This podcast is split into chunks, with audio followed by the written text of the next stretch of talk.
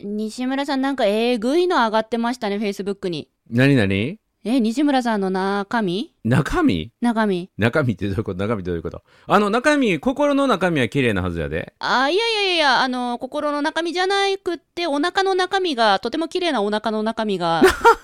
SNS 上に上がってましたけど、あれは一体どうされたんですかえ、え、どういう、どういうやつどういうやつえ何 ?Facebook の、ほう。なチラ見したんですけど、な、な、ほう何これ大腸あだはいはい大腸ポリープの画像、うんうん。あ、これね、僕が上げた写真じゃないんだけども、はい僕の大腸内視鏡で検査してくれて、そしはていポリープ、大きなポリープを見つけてくれて、はい。それを摘出してくれたドクター、僕の大切な友人のドクターのいいちゃんこと飯田先生がブログに上げてくれてる。で、それがね、僕の大腸の中身、ポリープ、はい。うん、を上げて、あのー僕自身のブログにはね、あんまりえぐいの投げてなかったんだけど、はいまあ、いいちゃんのブログをリンク貼ったところ、それが、あの、拡散されてるみたいですね。あ、そういうことですね。しかも、いいちゃんって呼んでるぐらい、そのお医者様とは、もうお友達仲良しってことなんですか、そうそう。だかへら、ーその、飯田内科クリニックさんなんだけども、はい。そこで、僕がいいちゃん言ってるし、いいちゃんは僕のこと西ちゃん言って、西ちゃんそろそろ検査行けんでって言って、ほんなら看護師さんが、え西ちゃんってみたいなね、はい。うん、いうリアクションをしてくれるような関係性。もう僕が本当に全幅の信頼を寄せるドクターに、えー先日大腸の中を見ていただいてそして、えー本当にね隠れたところにもう潜んでいたポリープ、結構大きいやつを見つけてもらって、えー健康に戻していただいたというねおーそういう体験を先日してきました。心配しちゃった。えーうん、大丈夫大丈夫。綺麗にね、その瞬間、あの、電子メスで撮っていただいて、はい。もうその日もう帰れて、うんうんはい、その後も全く支障なし。そんよな感じかったです。だうんお医者様に知り合いの方、お友達がいるっていいですね。そうですね。安心もう、これはね、安心だし、まあ、褒め立つを一人でも多くの人に長く伝えるためには、健康ってものすごく大事なので、確かに。誰もが尊敬し合える世界にするう実現のために健康を守っていく。うんうんで、その健康を、そのね、いいちゃんが、西ちゃんの健康を俺が絶対守るからってこう言ってくれてるね。おー心強い。そういう人がいるっていうね、ありがたいなと思って。だから、自分がなんていうかな、まあ、これを検査受けるようになったには、健康診断で、えー要精密検査っていうのが出て、黄色信号が出たっていうね、えーちょっと心がざわっとするような状況なんだけど、僕は全然ざわっとしなかったんですうね。ん。うん、あ、いいちゃんに任せたらいいわ、というような絶対の安心感があったのなでる、ほど。これはありがたいなと思います。そういでう。そういう、うん自分がなんていうかな普通だったら酔ってしまうような場面でも絶対的な安心感を感じさせてくれる存在がいることのありがたさっていうのを今日ねちょっとお話できたらなと思うんですけどどうでしょうおー、綺麗に繋がりま した。何とつながったの何いとつなやがいやいや、ったのな、ななんかオープニングっぽいです。オープニングっぽい。うんうん。うん あ、今日そういうお話してくれるんだって今、うんうん知ることができました。すごい、綺あ麗りに美がしい。とうありがとうなんか褒めていただいていや、はい完璧ですわ。はい、ありがとうございます251回目にして褒めていただいてありがとうございま す毎回褒めてるはずなんですけ ど、じゃあ今日も私たちらしくお届けしてまいりましょう。行きましょう褒めるだけが褒め立つじゃない。はい日常の中からダイヤの原石を探し光を当てる褒める達人的生き方を提案する今日も褒め立つこんにちは。なっこも褒める、褒める達人、褒め立つこと西村孝之です。こんにちは褒め立つビギナーまるっと空気をつかむ MC の丸山久美子ですこの番組はですね、褒め立つって何と褒め立つに興味を持っていただいた方、そして褒め立つ検定は受けた、あるいは褒め立つの講演会、研修は受けたんだけども、最近褒め立つご無沙汰だなーっていう方に褒め立つを楽しく楽しくお伝えする、そういう番組です。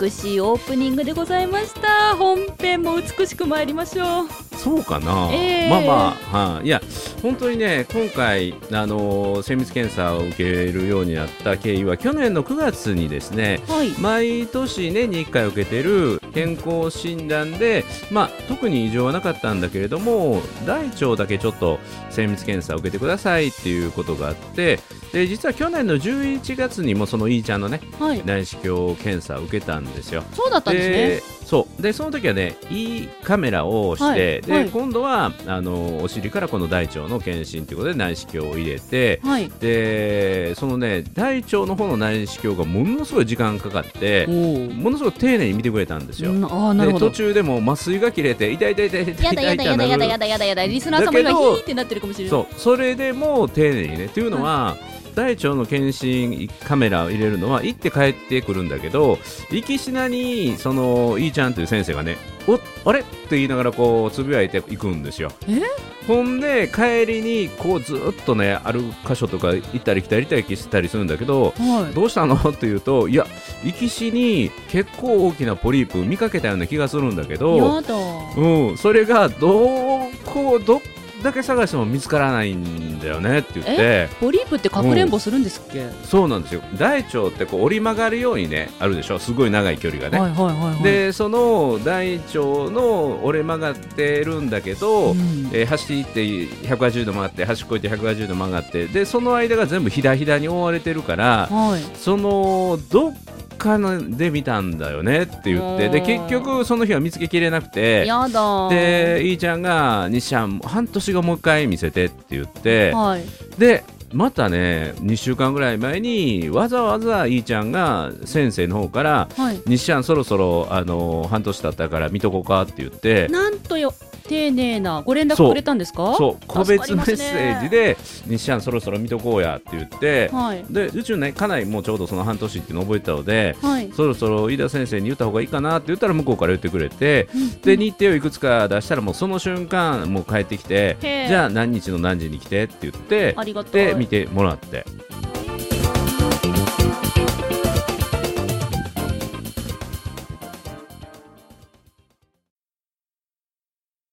であの前日からその検査食でおかゆみたいなのを3食食べてお腹を空っぽに状態にしてそして朝検査の朝は1.8リッターの下剤を飲んでもう腸を空っぽにしてはい行ったんですね。はいはいで、行って、もう本当にプロフェッショナルな、絶対的な安心安全な場が、そのい飯田内科クリニックにはあって、おすっごいね、なんとかな、医師お医者さんに行くっていうか、検査に行くっていう感覚じゃないよね。おうんなんかもう皆さんホスピタリティ溢れてるし、あの、待合室なんかもすごい広々としてるし、えー、で、あの、テキパキしてて、待つ時間もすごい少なくて、はいあの12時から検査で20分前ぐらいに来てって言われて、まあ、早口で30分前に着いたんですよね。はいはいで午前の検診が終わったらやりますねって言ってたんだけどもう、えー11時45分にはあ「西島さんやりましょうか」って言って看護師さんが準備してくれてあら前倒しでそうで11時50分にはもう飯田先生がもうついてくれてスムーズですじゃねあ本当にそうじゃあ兄ちゃんこれからちょっと麻酔入れるねって言ってでカメラが奥まで行ったら麻酔切れるような設定になってるからって言ってえ前まるちゃんが言ったような、はいなんていうかなあの昔やったら終わってから2時間ぐらい寝てしまうやつなんだけど、はい今のやつはもうものすごいねピンポイントではいあのカメラが奥までついたら目が覚めるみたいなそんな設定できるよね。そんななんかボタンを押すみたいな設定できるんですかねじゃあ眠くなりますよと言うと本当に寝てでで西村さんちょっと上向いてくださいって看護師さんに言われたらパッと横見たらモニターがあってあー見れる先んほどだのそう僕のあの大腸の様子が見れててね西村さんはちなみに自分の中身を見るのは大丈夫なタイプですか大丈夫大丈夫全然あ大丈夫ならよかったリスナーさんの中にはうんもしかしたらちょっとそういうね人間の中身を見るのが苦手っていう方もいらっしゃるかもしれませんけれども、今日の番組は、まあ、ある意うん味修行だと思って聞き続けてください、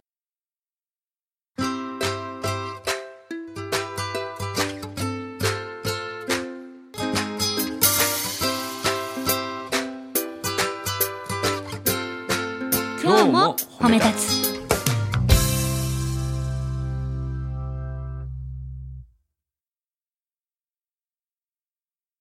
でじゃあ見ていくねって言ってもうものの23分かなおう よっしゃーあったー言って見つけてくれてあ、こえ、んなな、なんかあったってことですかいやだからその前回見逃したポリープあ、かくれんぼしたポリープを見つけたってことですそうよっかしゃーあったー言うて、はいおこれはでかいぞー言うて釣り行ってるようなちもょ、んちょっと待感っじて、ねちょっと待って、ちょっと待 って。ポリープでかいぞって言われて、マジかーってな、そんな、そんな盛り上がるとこじゃないですよ。え、どうしようってうん思おうとこ結構でなかのいに。ぞー言うていやもう前回見逃してるから、 やっぱりあった見つけれたっていうね、はい。うん、あのイーちゃんのねドクターのそはいの興奮気味の声で、うんうんよしよしよしよし言うていやこんなとこに隠れてたってちょうどねそのヘアピンカーブのような曲がり角のところにの裏に隠れてたんですよ。裏。うん、でそれをこうポコッと出してみるともう立派な2センチ弱のねポリープがあっへてえ。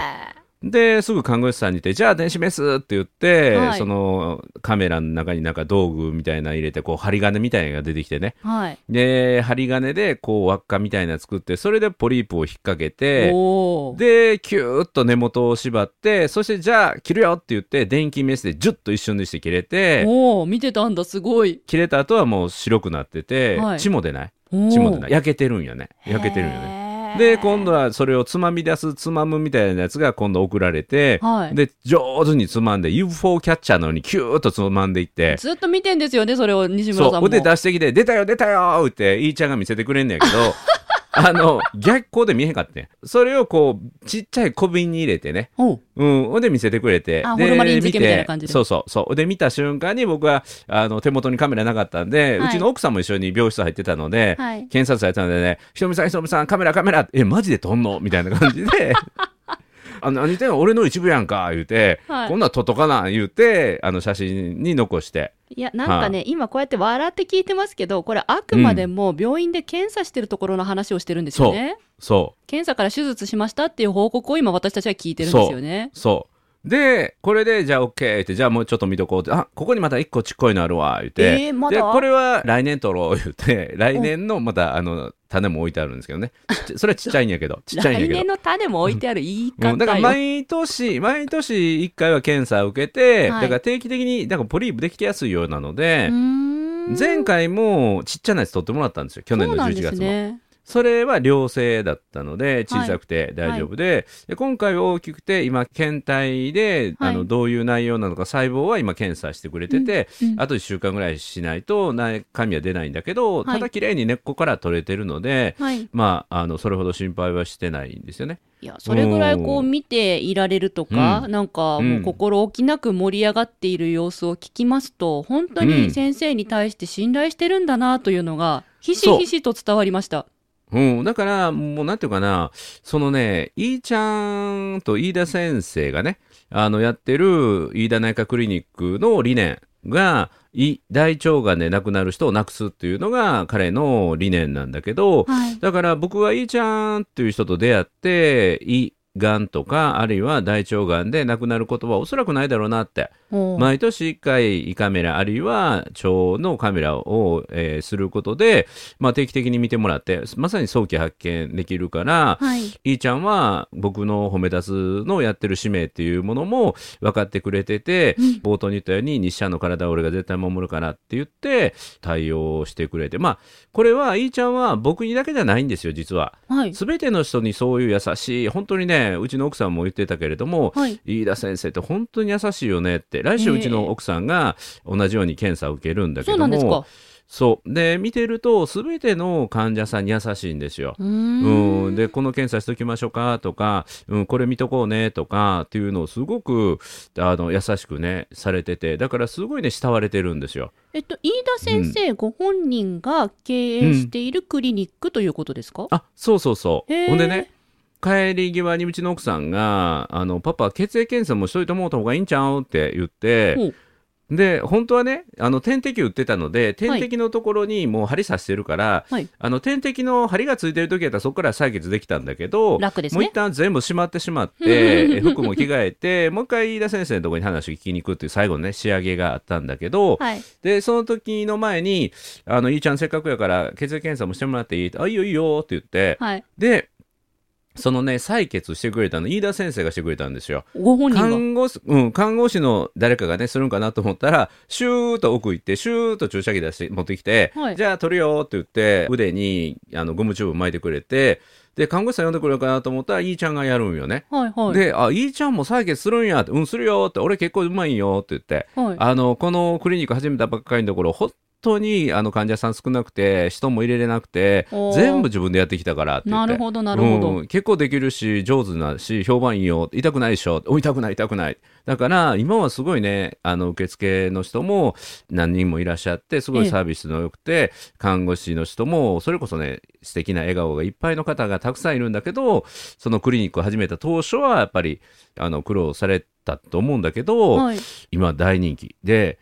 そこのねブログのタイトルが「受けてよかったと思ってもらえる検査から感動を与える検査を目指して」っていうね感動を与える検査そう検査で感動を与えるってすっごいことにチャレンジしてると思えへんそうですねそうですうね、んうん、ただ僕は感動した、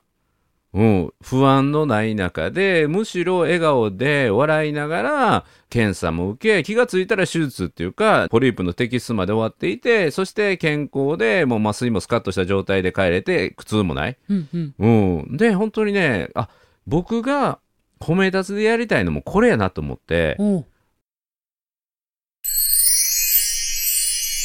4個目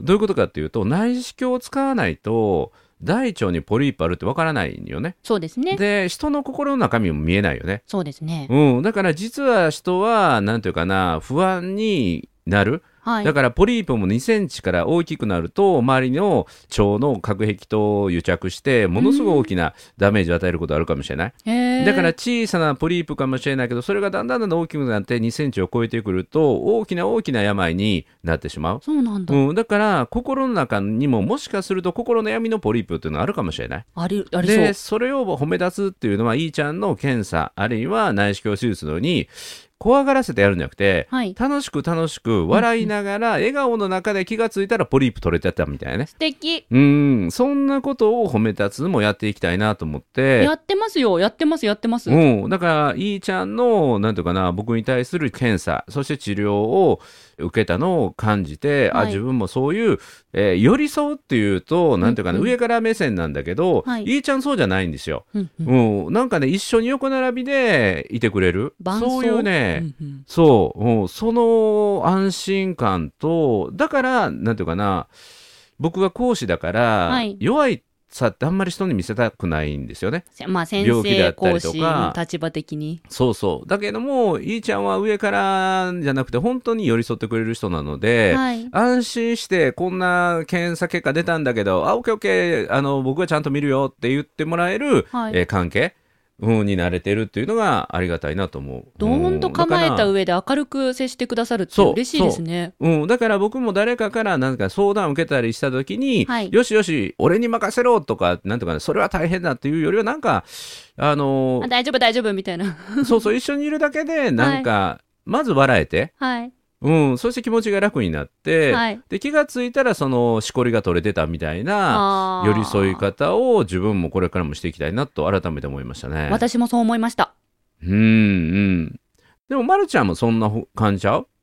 どうなんやろうん、いや緊張しいな人たちは心の中にトラウマといううんポリープをたくさんお持ちなあので、ー私と一緒にいたらうんなんか面白くなっちゃったなんかできちゃったあれな話せるようになっちゃったみたいなのが理想なんですよね。素晴らしい、うん、そうだからね僕なんていうかなよく相談を受けるんだけど相談を受けた時に僕が一番するのは何かっていうと、はい、相手の心の痛みを探すというよりは、はい、相手の話を聞いて自分の中で共鳴する自分の中の心の痛みを探すことをしてるんですよね。へーうん、だから相手の中に答えを探すというよりはその話を聞いて、自分が同じ体験ってどんなことしたかなっていうことを思い出して、はあそこに共鳴できたら何ていうかな相談乗ってあげる、はういんそれに共鳴できるものはなかったら多分ね偉そうな言い方になったりとか、うんうんあの共感なんか寄り添うことができないんだろうと思うからその人と痛みと自分の痛みが共鳴し合えるときに自分の痛みを癒すようにその人に寄り添う。ああ一言じゃなくてとい自うことをしてるかな分そうごそうとそうにしてっていうことですね。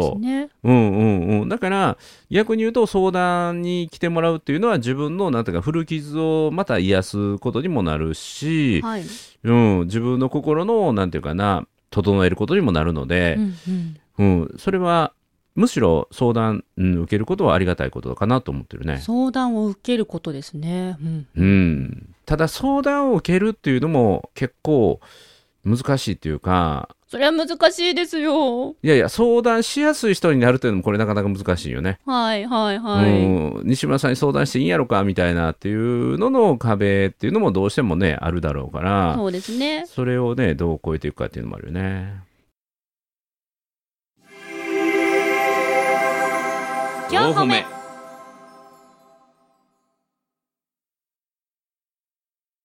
人間は弱いところを見せたくないっていう人が多いですから、うんその上で相談って言ったら自分の弱みをうん、言わないといけないですもんね。うん弱みを言って嫌われないかとか、そ呆うれられないだかからって気になりますね。自分が積極的に自分の弱いとことかできてないこととか、はい。そういうものをむしろ出していくっていうことを僕はやってるかな。それはね、この番組でも私させていただいてますので、うんリスナーの皆さんもぜひ、あの、お便りなどを活用していただき、ご自身の弱いところさらしてみていただければと思います。はい。ま、るちゃんの弱いとこでどこやったえいっぱいあるじゃないですか。例えば朝起きれ頭ない以外でああなおあ 皆さん今聞きました褒め立つ協会の理事長の西村隆義さんが発言されたんですよ今え何やったっけええ地頭がいいっていう話ね。あ地頭いいですはい、うんうんう、そうん弁学は弱いね、どこではす、え何が弱い弁学弁が弱いあ弁も弱い お食事中の皆さんごめんなさ いちょっと今日大腸シリーズということでやらせていただいておりますそうそうそうそうはいうんうんうんうん弁は弱いです、なるほどねええええ特に緊張するとゆるゆるですね もうもうそこまで聞いてないからでもでもうんうんこの話はあながち悪くない、えっとでどういうことどういうこと私ですね MC になったのが二十歳なんですよ、はいで約6年56年間は緊張したらお腹が痛くなるって人に言わずに必死に耐えて生きてきました、へえでもうんあのほ本当に恥ずかしい話なんですけどうんおトイレに間に合わないかもっていうのが怖くてうんだからそれは怖いねうんすごい怖いぐらい本当お腹ピーピーになるんでおしめしいてたりとか、もう本当本当大変な56年間だったんですようんただ、えっと、30近くなってきたあたりで言えるようになってきたんですよねで逆に言わなきゃもう持たなくなったって言った方が正しいかな、うんうんなので、あの自分は緊張するとお腹痛くなるんですって言い始めたのが26歳から32歳ぐらいまで56年かけて言えるようになりましたね、うんで結構弱いところさらすって私にはハードル高くてうん何年もかかる作業でしたうんまあ言ってしまうとね楽になるんだけど、はいやっぱり弱さって見せたくないし知られたくないよね最初はねうん、かっこ悪いかなって思ってあと信頼が目減りするんじゃないかなって怖かったですおーできるむし人ろってでも思わな逆よかねった。あ、あそあう。逆でした。うっんうん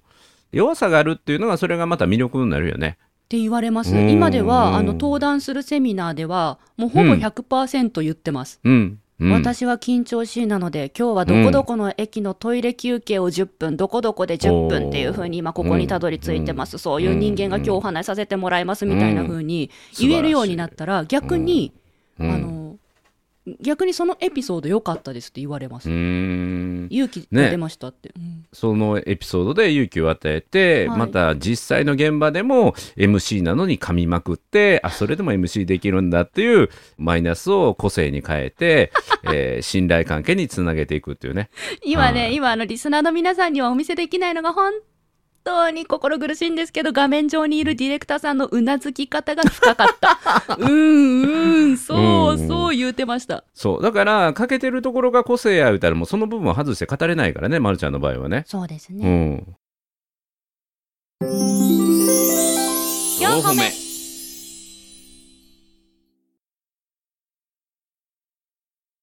だがしかし最近そんな噛むっていうイメージがないんやけどここではリラックスしてるからかな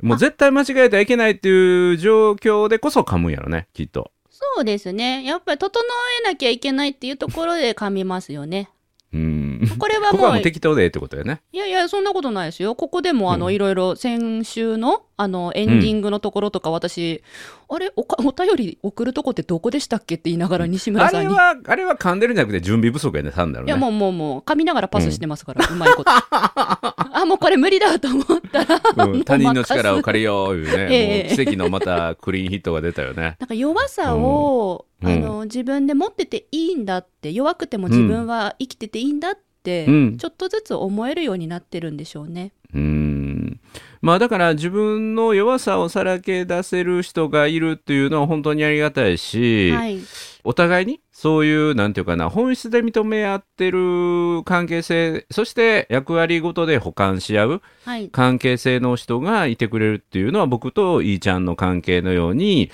本当にありがたいよね。そうですね。うんもうこれからもなんていうかな安心して自分の情けないではないけども弱いところ、はい、足りないところをどんどんどんどん出していくことがまた相手の力を貸してほしいところを見せてもらえるというか自分の力を貸すことができる場面だから自分の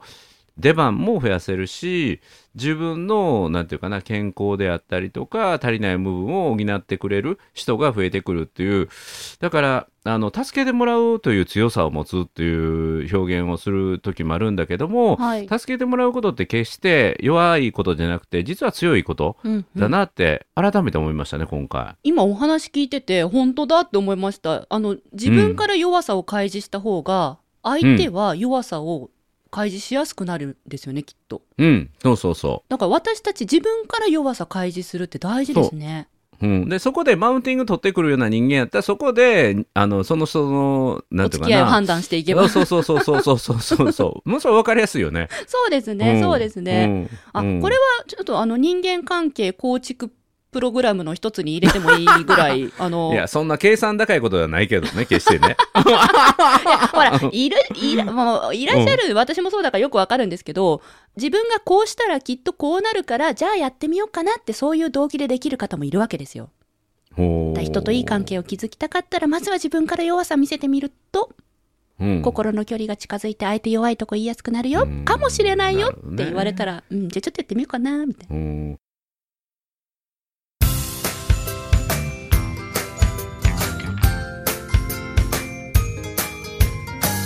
褒めるだけが褒め立つじゃない今日も褒め立つ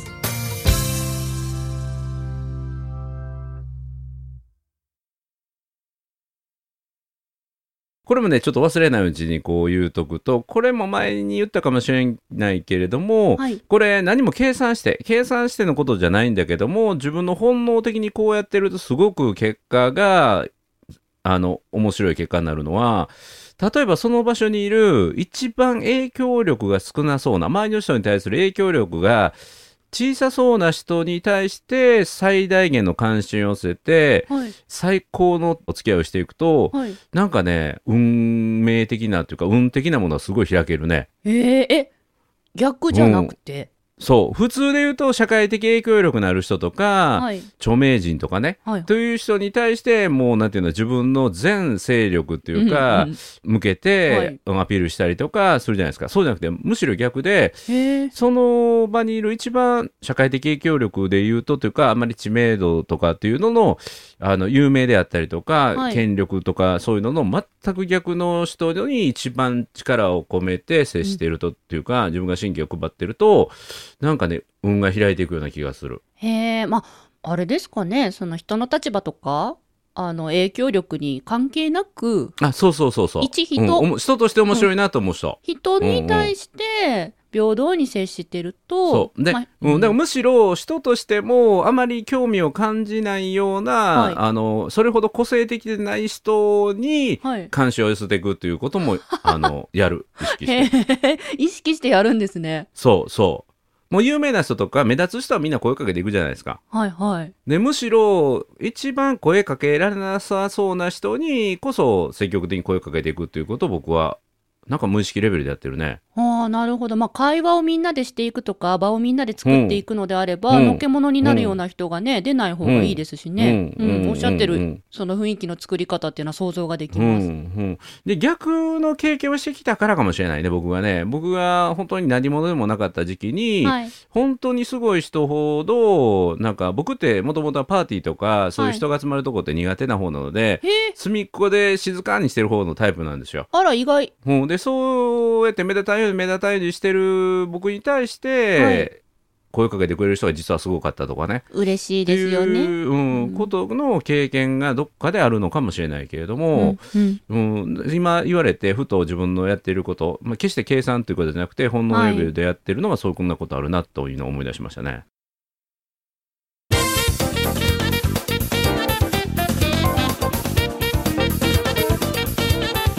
まあ人間は弱くもあり弱い者同士も認め合って、支え合っていけばいいじゃないとすごいねいいこと言うね、本日のまとめですかね、うんこれね米子市の副市長の伊沢さんっていうね方がに教えてもらった言葉なんだけど人間っていうのは本当に弱い生き物、うん母の体内で十月10日いてそして生まれ出た後ももう2歳3歳4歳になるまでもう親の庇護を受けないとお乳をもらっておしめを変えてもらって、えー面倒を見てもらわないと生きていくことすらできない生物学的にはものすごく弱い生き物ただ弱いからこそ仲間と共に強くなれる社会っていうあれ組織っていうものを作ってうんだから人っていうのは一人でいるとすごく弱いけれども仲間や組織があることで強くなれる、うんうんうん、だからそれのあの一番身近な一人一人一人を大切にすることが